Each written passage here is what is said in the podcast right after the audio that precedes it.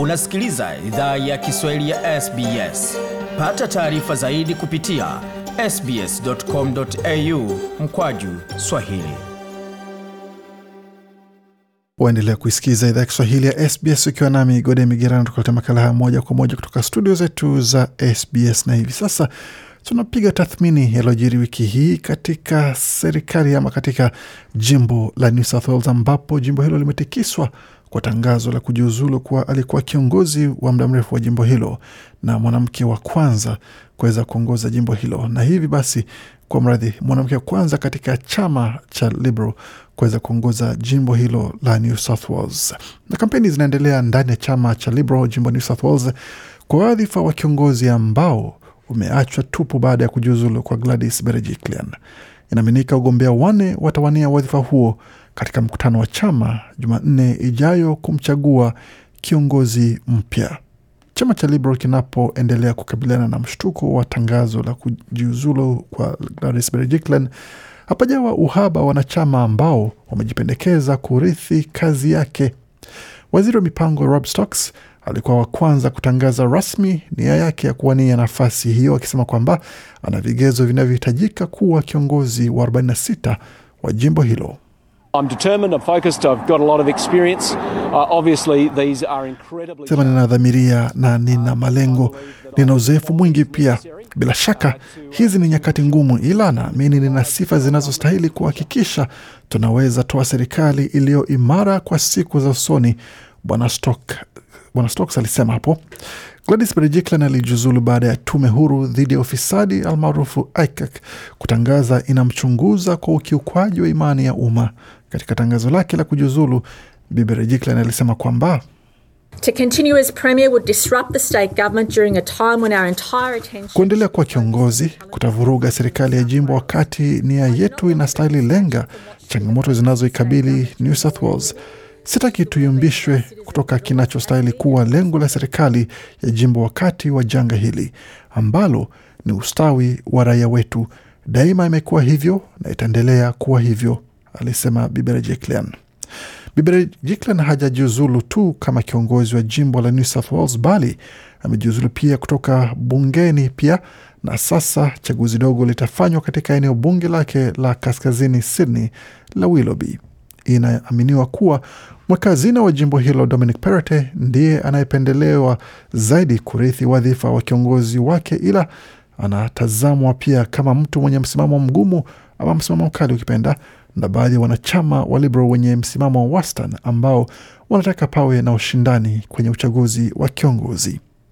Waziri wa ajira Stuart Ayres na waziri wa usafiri Andrew Constance nao pia wamezungumziwa kama baadhi ya wagombea wa wadhifa huo. Hata hivyo, bwana Constance amekanusha taarifa kuwa atawania wadhifa huo na hata amesema kwamba atajiuzulu katika siasa za jimbo la New South Wales ili awanie kiti cha shirikisho. Wakati huo kiongozi wa upinzani Chris Minns amesema kwamba chama cha Waliberal wa New South Wales kinastahili itatua swala lao la uongozi haraka na kirejea katika biashara ya uongozi kwa sababu There are important decisions that need to be made and messages that need to be communicated to the millions of people that live anasema kuna maamuzi muhimu ambayo yanastahili fanywa na ujumbe unaostahili fikishwa kwa mamilioni ya watu wanaoishi New South Wales. Nina wasiwasi haswa kuhusu mfumo wa afya ya umma, kwa hiyo uongozi unahitajika na ninahamasisha uongozi wa chama cha Liberal wa New South Wales, tukizingatia matukio katika masaa 24 yaliyopita, tulenge kilicho muhimu ambacho ni watu wa maeneo ya magharibi na kusini magharibi Sydney. Suala muhimu kabisa kwenye ajenda ya kiongozi mpya wa jimbo la New South Wales itakuwa ni janga la COVID-19. Akichaguliwa kuwa kiongozi mpya wa jimbo la New South Wales, Rob Stocks amesema kwamba hatabadili mkakati wa uliopo wa serikali kwa sababu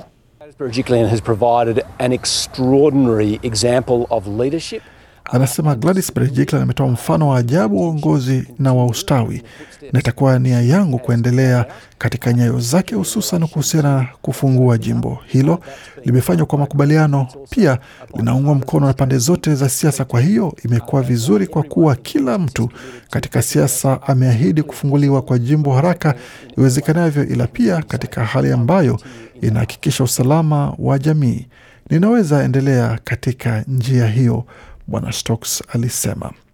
Kwa upande wake kiongozi wa upinzani Chris, Wales Chris Minns haamini kuwa njia ya kuondoka katika amri ya kubaki ndani zitabadilishwa na mabadiliko yoyote ya uongozi, ila ameonya kuwa uungwaji mkono wa pande zote za siasa kwa hatua hiyo unaweza kuwa hatarini iwapo utabadilishwa sana. Uh, the three, potentially four contenders have all been in the crisis cabinet.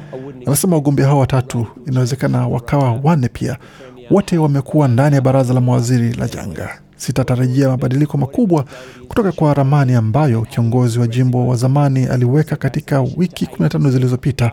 Tumeunga mkono kwa sehemu kubwa pendekezo ya taasisi ya Doherty na kufungua jimbo kwa utaratibu kuanzia viwango vya asilimia sabini ya chanjo hadi viwango vya asilimia themanini ya chanjo, ila unajua, naweza sema kama patakuwa mabadiliko makubwa kutoka kwa mpango wa sasa, chama cha Leba cha New South Wales kitakuwa na mengi ya kusema kuhusu hilo.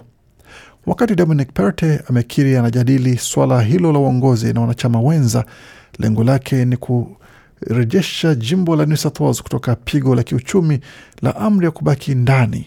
Bwana Perte na maelezo zaidi. Well, you know,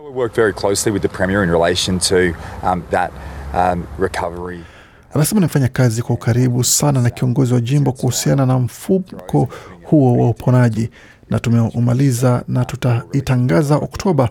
Inacholenga zaidi ni kupiga jeki uchumi kupitia msimu wa majira ya joto na tunajua itang'aa, alisema Bwana Perote.